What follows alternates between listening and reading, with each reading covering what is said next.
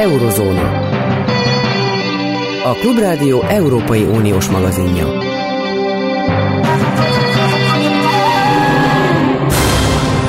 Jó napot kívánok, Zentai Péter vagyok. És mit tetszik szólni ahhoz, hogy hogy elbánnak itt a magyarokkal? Kérdezem a pályaudvar felé engem udvarigazító bácsit Munkács belvárosában. Persze tudtam én az utat a pályaudvarra, csak azért szólítottam meg a busz megállóban, mert hallottam, hogy a bácsi magyarul köszön el valakitől a mobilján. Miért bántanák a magyarokat? kérdez vissza. Hát ezt hallom Pesten, felelem én, mire ő, szó szerint. Hát az anyjuk térdekalácsát bántják a magyarokat munkácson kívül egyébként másot nem jártam ukrajnai, során, ukrajnai utam során az elmúlt napokban, hetekben Kárpátalján. Amit én erről az egész kérdésről tudok, az munkásról származik. Ott, abban a városban, akit megkérdeztem magyar embert, az nagyjából mind többé-kevésbé ugyanúgy reagált erre az úgymond provokatív kérdésemre, ahogy ez a bácsi.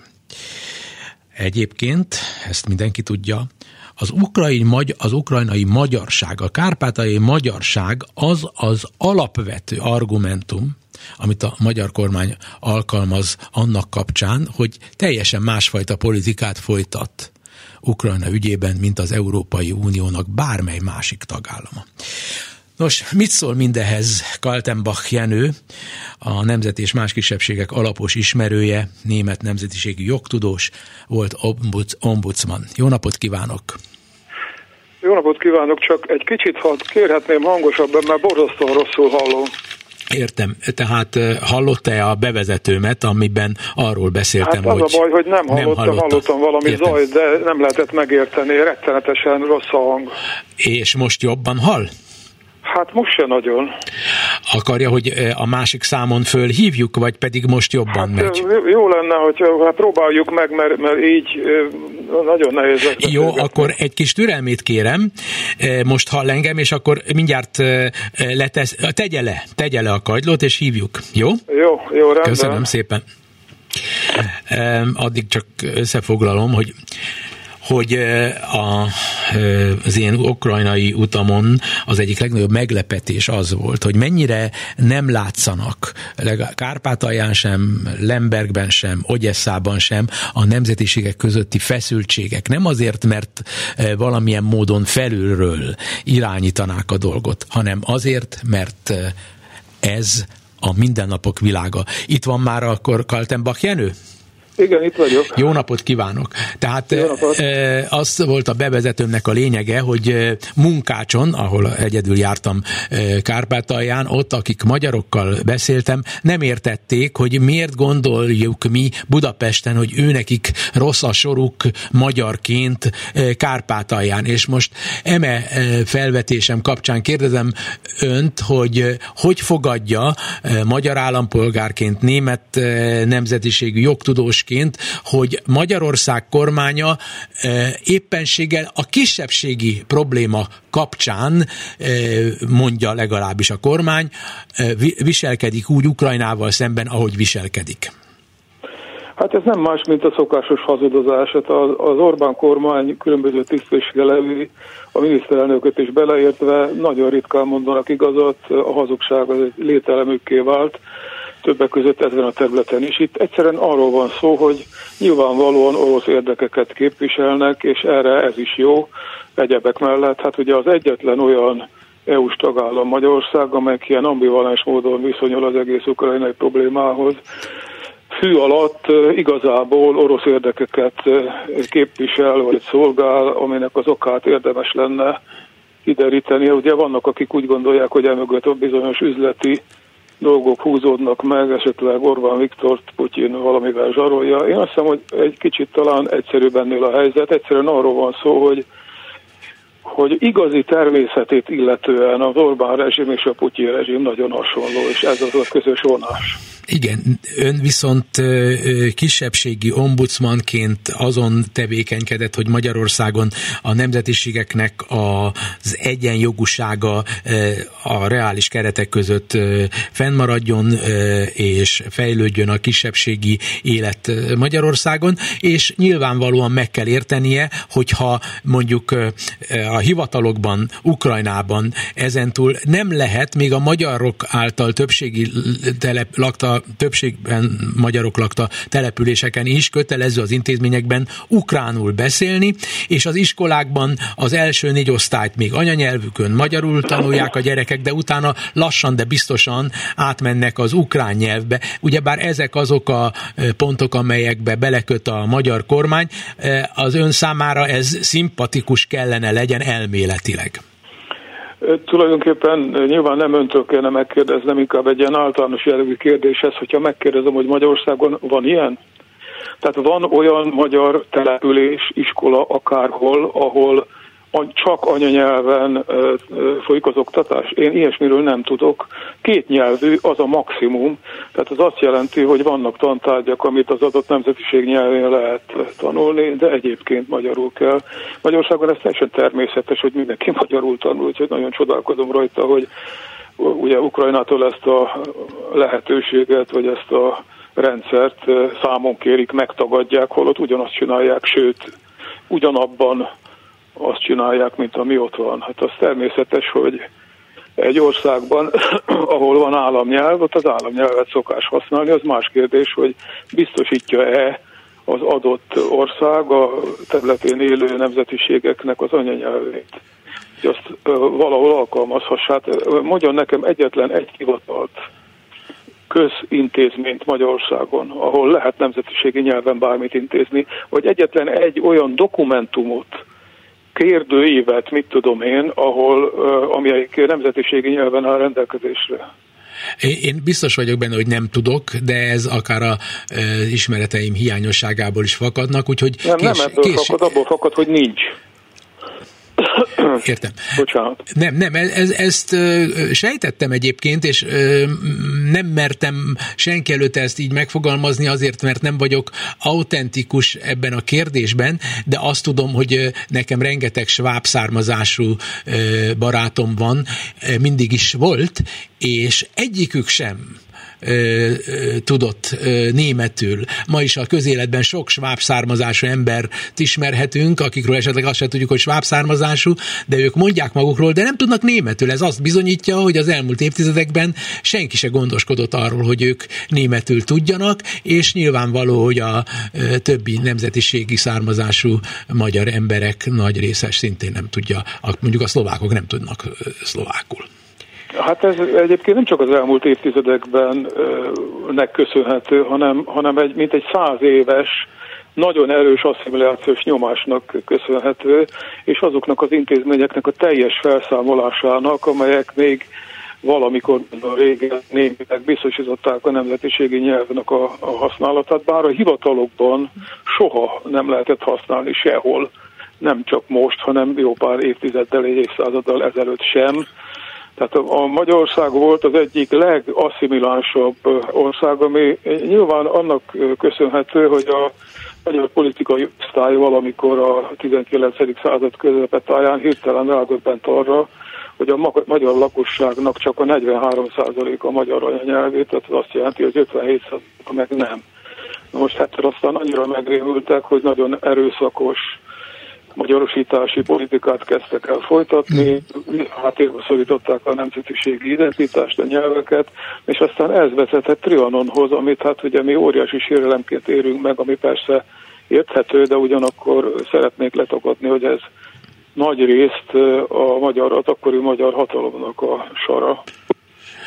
Igen, ennek most már van elég sok tudományos feldolgozása, nehéz elismerni nyilván, mert nyilván egy érzelmi és nem racionális problémakör, mint ahogy általában úgy igyekszik a magyar közvéleményt befolyásolni a kormány, hogy ezt az ukrajnai magyarság, illetve kárpátaljai magyarság tematikát úgy tárgyalja, hogy a, tudja, hogy a közvélemény nagy része a tényeket nem is ismeri. Tehát a múltkor azt mondott a, a miniszterelnök egy interjúban, hogy 200 ezer magyar ajkú él ö, ö, Kárpátalján, és velük szemben felelősséget érzünk. Ez így jól hangzik, csak senki nem vitatkozik azon, hogy hol, hol van Kárpátalján 200 ezer magyar ember. Sehol. Természetesen nincs különböző okoknál fogva, nincs annyi, sajnos, vagy tényszerűen így van. És azt elfelejti, hogy Ukrajna egy nagyon sok nemzetiségű,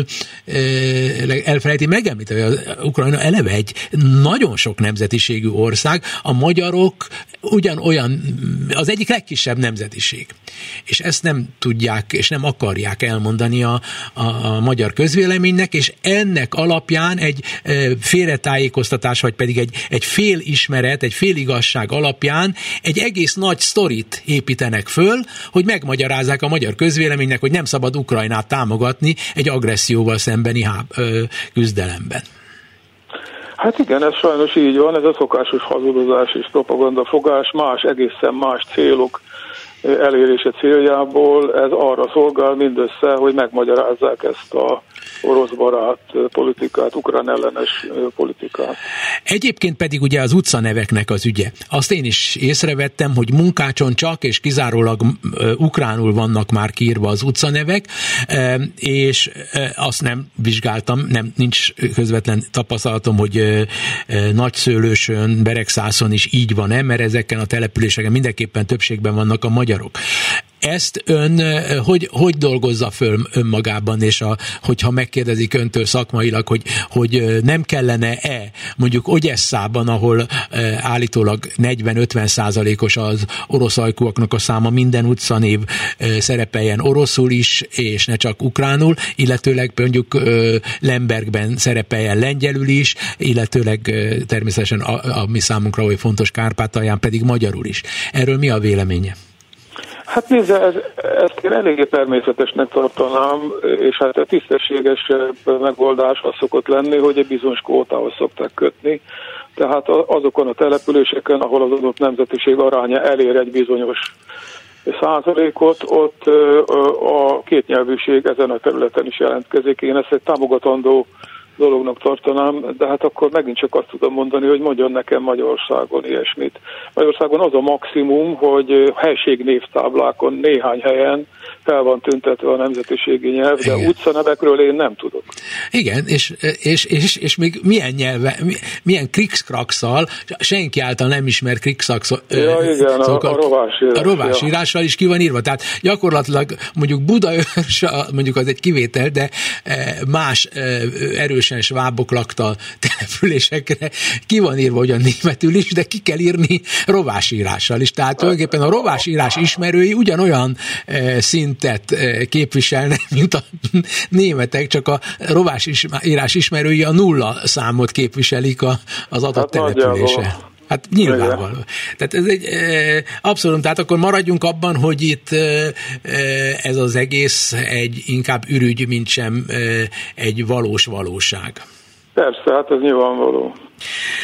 Értem, és ezt jó, ha megfontoljuk mindannyian, akik figyeljük az ukrajnai eseményeket, és én azt hogy ezt, mindezt elmondta Kaltenbach Jenő, nagyon szépen köszönöm önnek. A viszont hallásra. Viszont hallásra.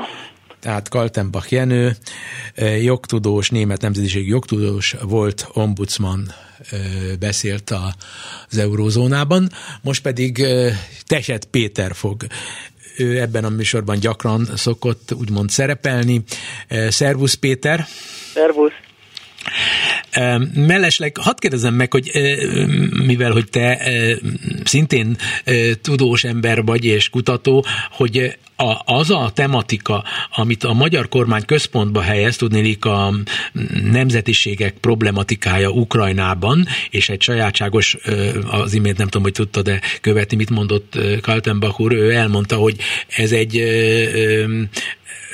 nem olyan módon prezentálható dolog, mint amilyen, ahogy ezt a magyar kormány csinálja, nem beszélve arról, hogy Magyarországon aztán végképp nem tartják be azokat a dolgokat, amelyeket megkövetelne Ukrajnától, de Németországban, Ausztriában, Olaszországban, ahol te kutatsz, ott ez a tematika, a kis, nemzeti kisebbség helyzete Ukrajnában mennyire lényeges tematika?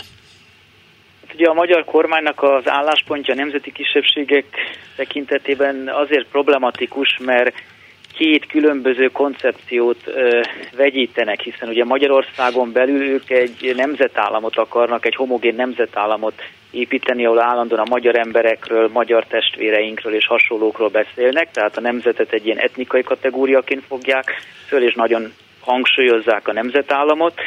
Közben pedig ugye azt állítják, hogy a szomszédos országoknak viszont igenis multikulturálisnak, a kisebbségeket elismerőnek kell lenniük. Tehát ez két ellentétes álláspont. Vagy Magyarország is magát nemzetállamnak tartja, tehát akkor ismerje el, hogy Ukrajna is egy nemzetállam, meg Románia is, meg Szlovákia is, és sehol sincsenek kisebbségek, vagy pedig akkor Magyarországon belül is föl kéne adni ezt a homogén nemzetállam gondolatot. Uh-huh. Ugye az is problematikus, hiszen amikor Magyarország például mondjuk útleveleket osztogat a határon túlélő magyaroknak, akkor azzal akadályozza az ottani autonómia törekvéseket is, hiszen hogyha a románokban bármikor mondjuk fölmerülne azt, hogy adjanak autonómiát Erdélynek vagy Székelyföldnek, az egészen biztos, hogy nem fognak adni egy olyan területnek, ahol a többség esetleg magyar állampolgár.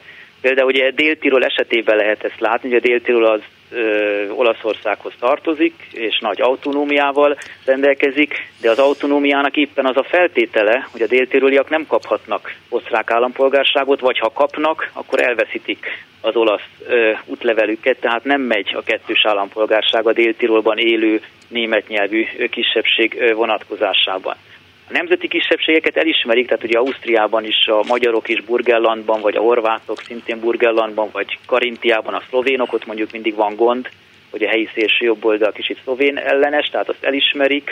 Ugye Olaszországon belül is elismerik a nemzeti kisebbségeket, Triestben a szlovénokat, Dél-Tirolban a német nyelvűeket, Valdeosztéban a, a francia nyelvűeket, de akár dialektusokat is elismernek, vagy Szardínia szigetén ugye még katalán nyelvű falvak is vannak, és ezeket engedik, sőt a kisebbségeknek van képviseletük is a, a római parlamentben, meg szenátusban.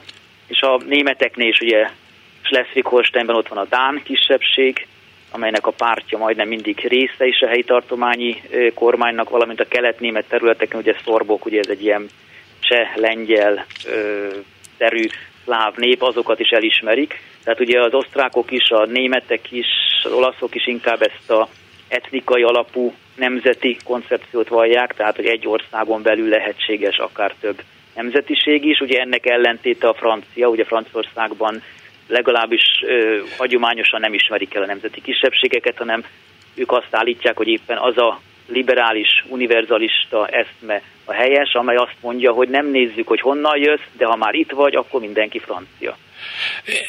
Igen, ahogy például Szlovákiában is nagyjából eh, pedig az egy, elismeri a nemzetiséget, de azért simán eh, miniszterelnök és pénzügyminiszter egyaránt e pillanatban ügyvezetőként eh, magyar, de ennek az égvilágon semmilyen eh, kollektív eh, jelentőséget nem tulajdonított Igen, a csapatoknak. a szlovákiai magyarokra jellemző, hogy nagyon sok a vegyes házasság, nagyon sok a vegyes identitás is, tehát hogy valaki egyszerre szlováknak és magyarnak is tarthatja magát, vagy esetleg magát már szlováknak tartja, de magyar az anyanyelve, vagy fordítva, magyarnak tartja magát, de már szlovák az anyanyelve, tehát a sokkal több, nem véletlen ugye bár, hogy a sokkal inkább Orbánista magyar párt, ugye a magyar közösség pártja az évek óta nem tud bekerülni a parlamentbe, mert a szlovákiai magyarok egy nagy része, ugye hosszú ideig inkább ezt a Bugár Béla féle koncepciót támogatta, hogy Szlovákia egy multikulturális ország, az a mi hazánk, és azon belül vagyunk mi magyar anyanyelvűek, de nem,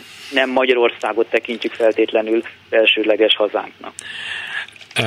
A, egyébként utolsó kérdés ehhez a témakörhöz, hogy említetted a különböző nyugat-európai országokat, ahol mint szó szerint mondtad, elismerik a nemzetiségeket, de azokon a területeken az iskolákban csak az első négy osztályt csak azon a nemzetiségi nyelven tartják, vagy már eleve kezdettől fogva két nyelven?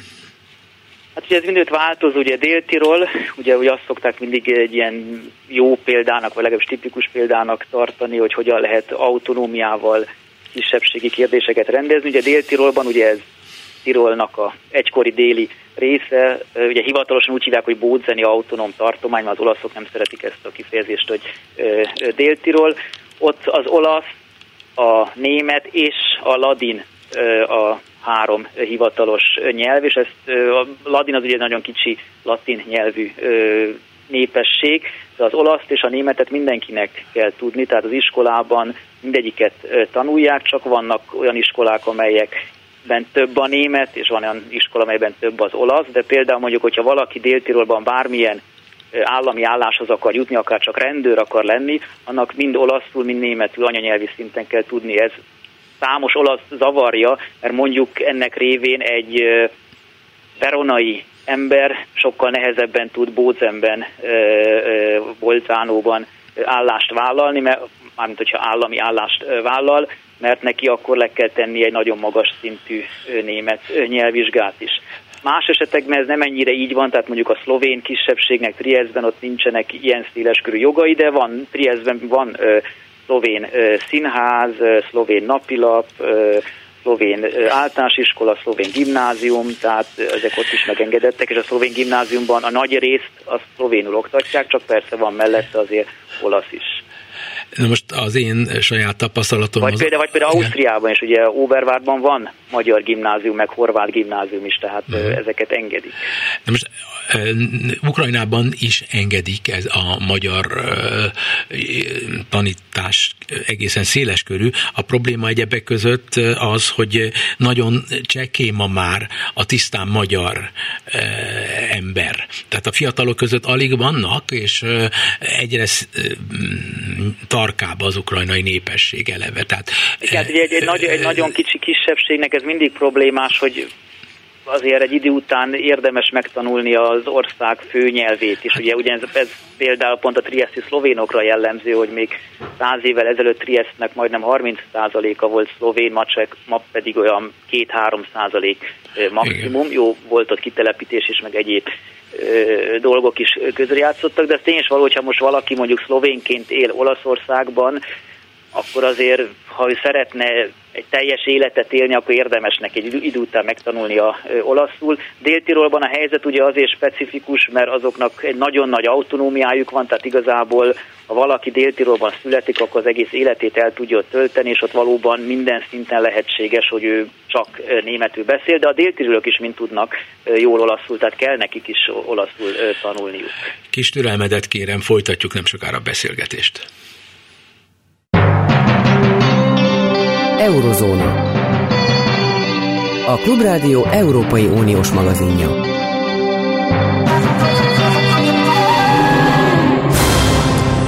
Minden esetre a nemzetiségi kérdés felplankolása eh, egyfajta ilyen muzsikával felérő eh, zene, a jó zene azoknak a füleiben, füleinek, akik eh, nacionalisták Európa szerte. És mintha a nacionalisták hogy úgy mondjam, akik szembeszállnak az eddig demokratikus társadalmaknak az jelenlegi formájával és az Európai Unió egész szellemiségével, azok állítólag erősödnek Nyugat-Európában is, és Kelet-Európában is, például Szlovákiában. Mindehez mi a te hozzátenni valód? Ez így van, vagy inkább a magyar jobboldali médiának ez egy kedvenc területe, témája? Ugye a szélső jobb oldal mindig is úgymond néha erősödött, néha visszaesett Nyugat-Európában, tehát ez egy úgymond rögzöld sláger téma mindig az újságokban, hogy éppen hol erősödik a jobb oldal, vagy a szélső jobb oldal.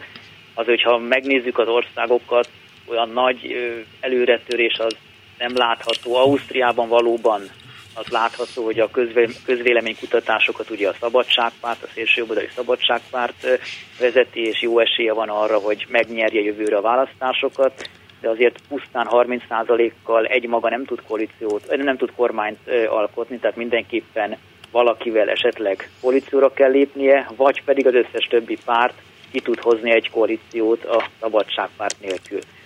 Franciaországban Marine Le Pen valóban továbbra is erős, és a pártját megpróbálja pozícionálni egyfajta szociális ellenerőként, amely elutasítja Macron neoliberális politikáját, de azért nem látható egy nagyobb előretörés, mint ami egyébként valóban már most is van, tehát ugye a 45 százaléka hajlandó lenne Löpenre szavazni egy második fordulóban, sőt már volt olyan felmérés is, amelyben Löpen megnyerné, megnyerne egy második fordulót is, tehát azért Franciaországban is láttuk a második fordulók esetében, hogy a baloldal szavazói is az utolsó percben végül mégis úgymond összeállnak egy ilyen republikánus frontba, és a mindenkori szélsőjobboldali jelölt ellen szavaznak. Ugye Olaszországban ott ma egy jobboldali kormány van, szélső jobboldali elemekkel is, de hát Giorgia Meloni kapcsán, legalábbis a külpolitikája kapcsán éppen azt látjuk, hogy fényévekre van Orbántól, ő ugye teljes mértékben a lengyel vonalat követi, tehát hogy belpolitikában valóban eléggé tradicionalista, konzervatív, a médiapolitikája is bizonyos kérdésekben problematikus, de a külpolitikában ezerszeresen elkötelezett Washington mellett, és az Európai Uniót se bírálja, és Salvini szerepe, ugye, aki sokkal orosz pártibb, mint Meloni, Salvini szerepe folyamatosan csökken, és azzal, hogy Berlusconi elhunyt, hát ezzel ő is kiesett, mint egy orosz párti elem az, az olasz politikából, és Berlusconi pártja pedig maga egyébként szintén atlantista, tehát Olaszországban se lehet látni egy teljes szélsőjobboldali fordulatot, főleg azért sem, mert azért van egy erős ellenzék is, tehát a demokrata párt ugye választott most egy fiatal új elnök nőt, és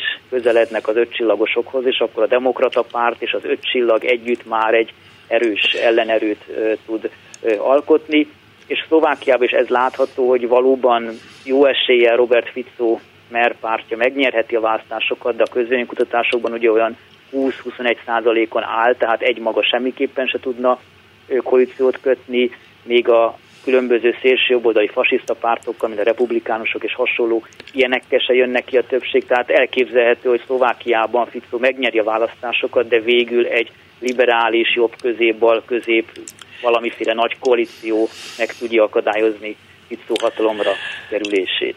Na most ugye én úgy veszem észre, nem tudom, hogy ezzel egyetértesz-e vagy sem, hogy Orbán Viktor tulajdonképpen e, olyasfajta vezetőkre e, próbál hatni, akikben lát fantáziát, hogy olyan erős emberek tudnak lenni, mint ő maga. De Ficon kívül az elmondott, az ismertetett személyek kapcsán senki se jut az ember eszébe, hogy, hogy e, akarna egyáltalán olyasfajta rendszert, mint amilyet Orbán e, meg tudott csinálni, és egyiknek sincs az eszében, legalábbis eddig nem jutott az eszébe egy olyasfajta ilyen pucsszerű e, drámai rendszerváltás, ami, ami, ami valójában bekövetkezett Magyarországon.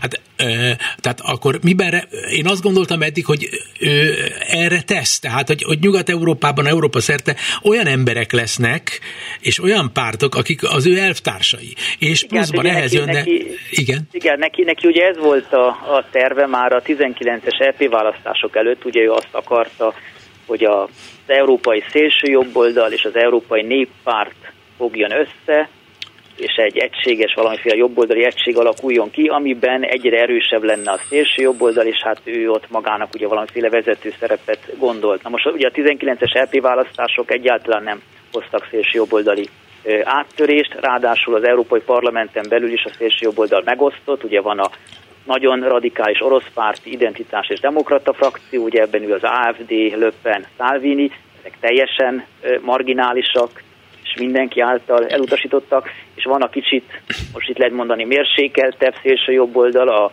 konzervatívok és reformerek, amelyek pedig valóban közelednek egyre inkább a néppárthoz, ugye ebbe a konzervatívok és reformerek csoportba tartozik Meloni, de ide tartozik a cseh liberális kormányfő Petr Fiala, vagy ide tartozik a szlovák neoliberális SAS párt is, tehát egyáltalán nem is szélsőjobboldaliak ülnek csak ebben a frakcióban, és ez a Meloni féle csoportos, vagy Kaczynski is ugye e, ide tartozik, ez a Meloni féle csoportosulás közeledne a néppárthoz, és ráadásul ők a legatlantistábbak az egész Európai Parlamentben, atlantistábbak, mint akár a szocialisták. De, de hát a legfontosabb, a, legfontosabb az, hogy, az hogy, hogy, hogy Ukrajna ügyében egyértelműen Ukrajna oldalán vannak.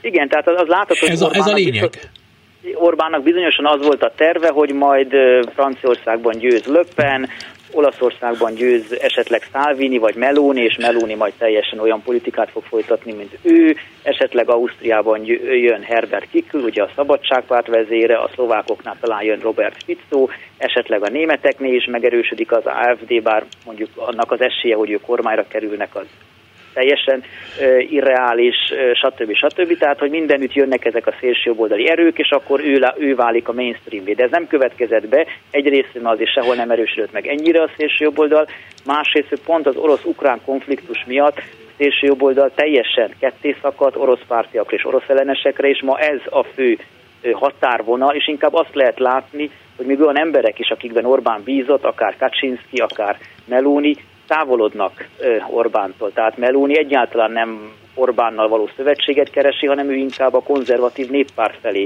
közeledne. Kaczynski nem közeledne hozzájuk, de épp az orosz-ukrán konfliktus miatt hát látható, hogy nagyon elhidegült a viszony Budapest és Varsó között, tehát Orbán most tényleg maximum Robert Ficóban bízhat, de hát Ficónak nincs akkora hatalma, még ha győz sem, hogy teljesen átalakítsa Szlovákiát, Herbert Kikülben is bízhat, ugye őt még fogadta is Budapesten, ugye a Szabadságpárt, az osztrák Szabadságpárt elnökét, de hát azért az se túl valószínű, hogy Kikül Ausztriában hatalomra, pláne egyeduralomra tudna törni. Tehát az látható, hogy Orbánnak a, azt kell mondani, a külpolitikai analfabetizmusa megint megmutatkozik, hogy ő félreérti a nyugati folyamatokat, és ő azt gondolja, hogy ami Magyarországon könnyen megy, és amit Magyarországon a nép egy nagy rész is elfogad, az Nyugat-Európában is nem sokára mainstreamét tud várni, de ez nem igaz. Ugye Nyugat-Európában azért van egy nagyon erős antifasiszta front, amelyben a konzervatív pártok is mindig részt vesznek. Nem véletlen ugye, hogy Németországban a CDU-nak eszébe nem jutna a legkisebb faluban is akár az AFD-vel együttműködni, vagy Franciaországban is, ha Löppen ellen kell szavazni, akkor kommunistától konzervatívig mindenki összeáll Löppen ellen. Tehát van egy ilyen erős antifasiszta front, vagy pedig a szélső jobboldal is nem olyan értelemben autoriter, mint Orbán, hiszen Meloni lehet sok mindenét kritizálni, a gazdaságpolitikája, vagy a családpolitikája miatt, de alapvetően egy a demokratikus kereteken belül mozgó jobboldali politikus nő. Péter, nagyon fontos dolgokat mondtál el, mellesleg én magam, aki ezzel foglalkozom, eléggé aktívan, magam sem láttam ennyire egyértelműen a veszélyeknek a, lehet azt, a, azt a részét, amelyik nem is akkora nagy veszély. Én mindig azt hittem, hogy sokkal nagyobb a veszély, én már csak Trumptól félek, de egyébként azt hiszem őtől se kell nagyon. Úgyhogy, na, Trumptól se kell szerintem annyira, mert azért a Trump időszak is megmutatta, hogy hogy Amerikában azért van egy nagyon erős intézményrendszer. Igen. Tehát Trump problematikus bizonyos tekintetben, de azért az amerikai intézményrendszer meg tudja akadályozni, hogyha Trump teljesen megbolondulna most ennyi fogalmazva enyhén. De már ő már megbolondult, én nekem ez a véleményem, de hát ők mindegy. A lényeg az, hogy én köszönöm a te e, szereplésedet, és várunk e, további információkkal a következő hónapokban. Techet Péter, a Freiburgi Egyetem tudományos kutatója volt a vendégem. Szervusz! Szervusz, én is köszönöm. A vonalban Balási Zsolt, a Hold alapkezelő vezető elemzője. Egyébként a podcastjait igen Eh, sokan nézik, hallgatják, és nem régen díjazták is. Gratulálok ehhez Balázs Zsoltnak, és eh, emellett pedig fölvetem azt a kérdést, amit te éppenséggel talán a podcastjaidban is előadtál, de mindenképpen írásban olvasható, hogy a jelenlegi elszigetelt magyar helyzet egyik nyúlványa, hogy a eh, lakosság felé hihetetlen mértékben eladósodik a kormány, ezt majd csak úgy tudja kezelni, hogyha a forintot forintot devalválja, tehát valamilyen módon ügyesen, furfangosan leértékeli. Jól beszélek, Zsolt? Hát vannak részletek, amik stimmeltek. Üdvözlöm a hallgatókat. Nem, ugye a, a forint devalválását az az nem, az nem a lakosság, meg nem az eladósodottság, nyilván az eladósodottságnak is segít a nagy infláció, hanem hát bárki kérdezze meg egy exportorientált céget, hogy mennyire nyögi meg azt, hogy jelenleg a forint egy eurót 370 forint, és mondjuk kettő éve is 370 forint volt, ami azt jelenti, hogy közben két év alatt itt felhalmozódott egy ilyen 20 20% inflációs többlet, tehát itt mondjuk két év alatt 15-20%-kal magasabb volt az infláció, mint mondjuk Kelet-Európában máshol, az azt jelenti, hogy ezt követték a bérek is, vagy általában követik a bérek, nem azok, akiket az állam alkalmaz, hanem a piaci bérek. Magyarul egy export orientált cégnek, a, ami elvileg az olcsó magyar munkaerő volt sajnos a legnagyobb versenyelőnye, annak most már ez az olcsó munka, magyar munkaerő, ez most már 15-20%-kal drágább, mint két éve volt. Tehát egy exportorientált cég, ország, ahol az olcsó munkaerőre van építve a gazdaság, az nem engedheti meg magának, hogy az inflációval legalább azonos ütemben egyengüljön a forint. És az elmúlt két évben, ugye azért, mert éppen azért, mert a, a forintnak volt egy kétségbeesetten gyengülő szakasza, ugye amikor 420-ig szaladt tavaly évvégén, e, és az MNB ekkor előállította ezt a 16-18, nem tudom milyen százalékos mesterségesen nagyon magas kamatot, sokkal magasabb, mint bárhol máshol, az megfogta a forint gyengülést. Jelenleg most mindenki, ezt úgy hívják, hogy kerít, mindenki a világon azt játsza, hogy fölveszi magyar devizában, fölveszi kül, mint a euróban a hitelt, átváltja forintra, és kapja a 18%-ot, azt hiszem. És ez ugye ez óriási hozamtöbblet a külföldi szereplőknek. Egy pillanat, miért, mi, miért hiszik azt a külföldi szereplők, akik kicsit távolabb vannak, hogy itt és most 370 forint, és ha nem olyan régen még 420 forint volt, akkor ugyanilyen gyorsasággal néhány hónap leforgása alatt megint 420-ra tud gyengülni, és akkor elvész a potenciális ö, ö, nyeresség ebből a magas kamatból, amit forint után kap, nem? Mert hiszen nem egyszer vissza kell... Tessék? Miért nem? Ugy, ugye azért nem vész, akkor vész el, tehát hogyha most itt mondjuk 10%-kal több a kamat, mint, mint, hát mint Euróban, annál 15-tel is.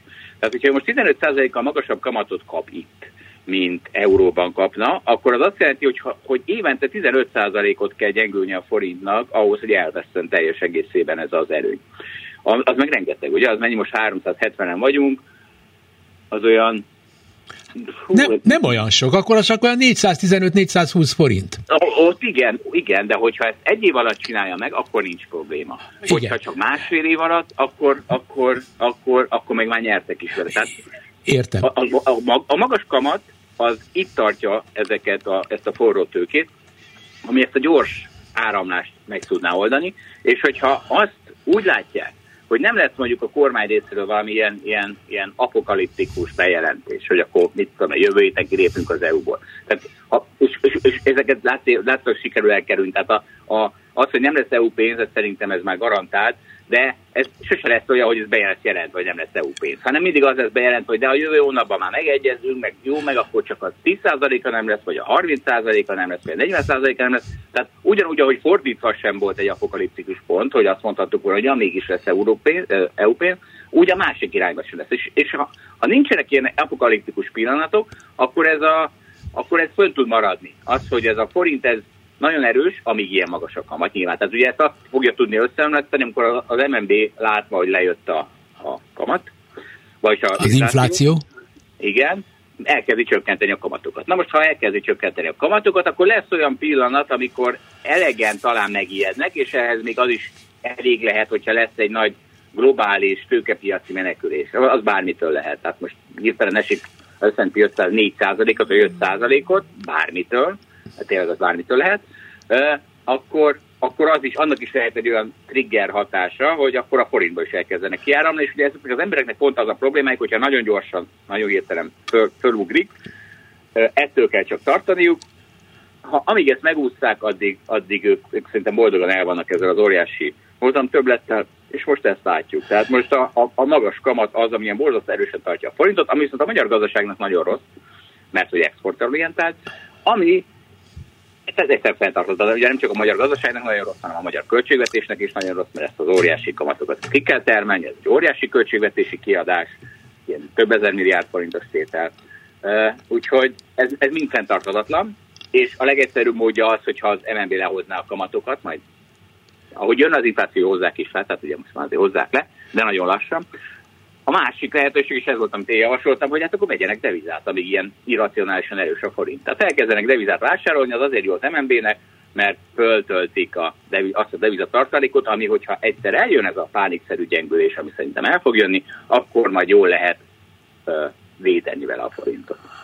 Igen, de a, az egész konstrukciónak egyik alapja, amiből én kiindultam, mondom továbbra is, hogy mivel nem jönnek az Európai Uniós pénzek, és nagyon drágán, magyaroknak nagyon drágán, viszonylagosan drágán lehet fölvenni a nemzetközi piacon pénzeket, ezért a forintban való eladósodás a legjobb, és a forintban való eladósodás az a lakosság felé való eladósodásnak az rettenetes emelkedéséhez kapcsolódik. Ugye mindenkit arra biztatnak, hogy vegyen magyar állampapírt azzal, hogy ez a, ezek nem fognak ugrálni, e, ezek nem olyan e, hitelezők, mint a nyugatiak, hogy belepofáznak a, e, a magyar politikába, hanem várják, hogy legyenek magasak a kamatok. Tehát itt most a lakossággal szembeni bánásmódnak van egy olyan lehetősége, hogy valami módon inflálnia kell az adósságot, és ezt pedig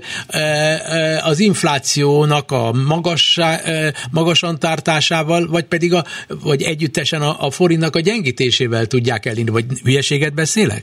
Nem, ez az igaz, tehát minden államnak egyfajta célja lehet, hogyha nagyon el van adósodva, akkor az az infláció az, ami ezt az adósságot csökkenti. Hiszen ugye, ugye van egy fix adósságunk, Igen. ami hogyha nagy az infláció, akkor a magyar GDP nagyon gyorsan nő. Tehát, hogyha óriási infláció lenne, hogy egy év alatt 100 százalékkal, azt jelenti, hogy a nominális gazdaság 100, megduplázódna egy év alatt. És hirtelen a gazdaságra vetítve fele akkora lesz a az eladósodottság egy országnak. Csak ugye ilyenkor, ilyenkor van az, hogy akkor viszont otromba kamatokat kell bevetni, tehát ezek, ezek óriási visszaüt, hátulütői vannak, tehát nem véletlen, hogy a nagy inflációs országok azok a legszarabb helyek gazdaságilag, meg társadalmilag. De hát Törökország ezt simán tudta venni, ahhoz képest nem a legrosszabb hely, és ugyanez történt, száz százalékos szinte infl- infláció. De gazdaságilag a legrosszabb hely. Tehát az, hogy ott Erdogán, tehát, tehát tényleg ott már minden, minden, minden ilyen, mint ahogy a Bó volt a 8, 8 lábán egyensúly, 86 tányért. Tehát ott ez történt eddig a választásig, és most megpróbálnak kitáncolni valamennyire belőle,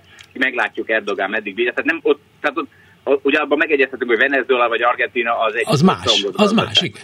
Az, azok, azok más, hiperinfláció. Törökország, Törökország, az Venezuela a, a, a, a középső státuszban, tehát, vagy fázisban. Tehát nem, ez, nem, ez, nem, ez nem úgy van, hogy egyből minden Venezuela lesz, a Törökország ott van egy venezuelai úton, Magyarország meg egy török úton, bár Na. itt még azért az, az MNB az, az, az minden megtesz azért, hogy, hogy ez ne történjen. Meg egyébként nem csak a kormány, ez én Balási Zsolt is mondom mindenkinek, hogy vegyen ilyen rettenetesen magas kamatozású állampapírt, ez az öröm az örömben. Tehát ha már hogyha van egy De... széteső gazdaságunk, meg egy olyan kormányunk, amilyen kormányunk van, akkor legalább ezzel vigasztalja az ember magát, hogy megkapja azt a hozamot, amit minden hedge fund manager remél, hogy meg, de, de, de, de az, a, a, ez, ennél tovább mennek azok az emberek, akik nem tehetnek róla, de nem olyan e, pénzügyi műveltségük van, mint neked, mint a szakembereknek, akik egyszerűen e,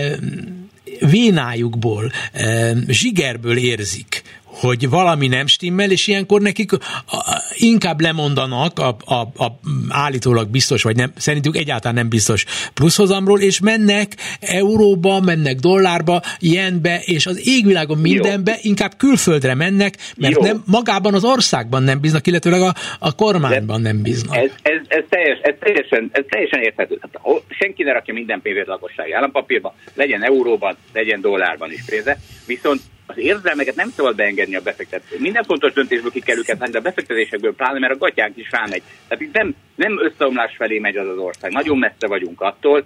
Ez a nem, nem véletlenül játszik erre minden. De, de, de honnan Tehát, tudod te azt, hogy milyen messze vagyunk? Hát hiszen azt, az, az nem úgy szokott bekövetkezni, hogy, hogy hirtelen jönnek a, a, a, a viharfelők, és mint egy ilyen vihar lecsap az nem úgy működik, hogy, hogy, hogy csak úgy, hát hogy, hogy, hogy majd szépen... A VR-felhők, hát, ezt figyeljük, hogy mi, mi van ezekkel a VR-felhőkkel. Most megint lesz megszorításra szükség, így van. Az, hogy nem jön az EU pénz, az nem a világ vége. EU pénz nélkül is nagyon jól el lehet lenni.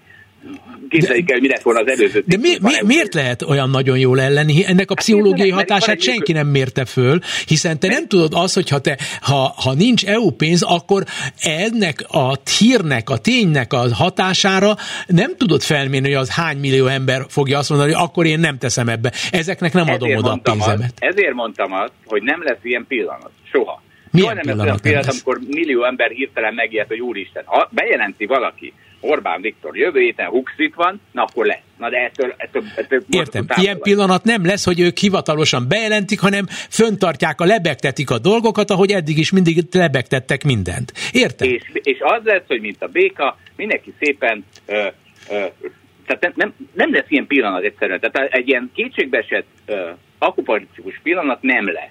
Ez, ez garantálom. Ezen dolgozik a, a kormány, az állam, az MNB, mindenki ezen dolgozik. Hogy ne legyen. Ezért, hogy ne legyen ilyen pillanat. Így van, de nem is lesz összeomlás, nem nagyon messze vagyunk attól, hogy itt összeomlás lenne. Hát még Törökországban, Törökország egy százszor rosszabb helyzetben van Magyarország, és tíz éve hozzá. Igen, de, de, de ez, ez, ez a te e, véleményed, hogy a Törökország százszor rosszabb helyzetben van, az a geopolitikai súly, az a világpolitikai súly, ami Törökországnak a sajátja, az nem Magyarországnak a sajátja. Nem politikáról beszélünk. Nem, de minden tekintetben, egy nagyon erős ország Törökország. Magyarország nem, nem erős. Mindegy. Magyarország gazdaságilag nagyon erős. A külső mutatói teljesen rendben vannak. A, kül, a fizetési mérleg teljesen rendben van, van devizatartalék, itt, itt, itt minden rendben van. Van egy kis megszorításra szükség most a következő években, így van, ez nem a világ vége. Ha EU pénzek nem jönnek, az se a világ vége. Tehát akkor most akkor azt szeretném megkérdezni, hogyha te azt mácsolod a, a kormánynak, hogy, hogy tessék már valahogyan inflálni a, a, a forintot, és vegyenek most, egy, tehát tulajdonképpen azt akarod, hogy gyengítsék egy kicsit a forintot. A, hát, már... ha megnézzük, a, azt mondtam, a gazdaság exportorientált, és az exportorientált cégek jelenleg nagyon nagy bajban vannak, azért, mert két éve nem gyengül gyakorlatilag a forint. Tehát nem a, mert most ugye 370 nem van. Tehát Igen. Ez, hogyha hogyha e, ez, és egyébként a, a gazdaság, tehát a kormánynak ez a célja, tehát Nagy Mártonnak az, az lenne az elképzelése, hogy óriási infláció és folyamatos forintgyengülés, ami nyilván istrángokkal, de szinten, tehát hogy egy, egy menedzselhető forintgyengítés. És egy, pont egy ilyen menedzselhető forintgyengítés az, amit én mondtam, mert ugye kétféleképpen lehet gyengíteni a forintot, lehozzuk a kamatokat. Csak azzal nem nagyon lehet oda, oda-vissza ugrálni. Tehát azok ilyen nagy lépések. És a másik? A másik, hogy veszegetjük az eurót, amikor épp erős, azzal kicsit gyengítjük a forintot, és elrakjuk azt a devizatartalékot arra az időre, amikor majd jön ez a potenciális apokaliptikus forint összeomlás, amikor még 4.30-ig rohan gyorsan a forint, és akkor szépen beáll a túloldalra az MNB. Jó, akkor mi a te utolsó kérdésem, mert sajnos kevés az időben, sokáig érdemes lenne hallgatni téged, hogy, hogy mi, mikor és milyen, gyeng, milyen, milyen időtávon belül milyen gyengülést vársz reálisan a forinttal kapcsolatosan? A forintnak a paraméterei szerint folyamatosan gyengülnie kell. Évente 10%-ot. 10%-ot. Évente 10%-ot legalább kell gyengülnie, ekkor az inflációs különbözet, ekkor a kamat különbözet, ez, ez egy gazdasági törvényszerűség. Szerintem ez be is fog következni, csak amikor az ember 18%-ot kap egy lakossági állampapírban, akkor nem probléma, hogy 10%-ot gyengül a forint, mert még mindig 8% nyeressége van az euróval szemben. Kivéve, ha euróban is kap 8% kamatot, akkor van nullán. Tehát, hogy de mindenkinek legyen eurója és dollárja. Tehát ez, ez, ez, ez kétségtelen. Az ember diversifikáljon, tegye biztonságba a pénzét, viszont a lakossági állampapírtól ne féljen. Az az, aminek úgymond örülni lehet abban a helyzetben, amiben most vagyunk. Zsolt, Köszönöm, Figyelem. és odafigyelésre méltó volt mindaz, amit elmondtál, és akkor folytatjuk majd egy hamarosan sorra kerülő műsorban azt, hogy miért az a véleményed, hogy ilyenkor azért a dollár és az euró mellett nem kell lakást venni, mert neked ez a, a, a majd, jó, azt majd elmondod részletesen, jó. most erre nem került sor. Minden este Balázsi Zsolt volt a vendégem, ő a Hold alapkezelő vezető elemzője, egy ragyogó podcast sorozat. Igen, nem vagyok vezető elemző, most. Akkor csak, csak elemző vagy, simán? Elemző vagyok, podcast jó, akkor vagyok. Jó, jó. Hát, hedge fund manager vagyok, mi vagyok, alapkezelő. Alapkezelő, jó. Alapkezelő, na. Jó, akkor köszönöm szépen a figyelmet. Én, én is köszönöm neked. A hallgatóknak pedig a figyelmet Túri Lúj, Bencsik Gyula és Leocki Miriam nevében. A viszonthallásra. Önök a Klubrádió Európai Uniós magazinját hallották.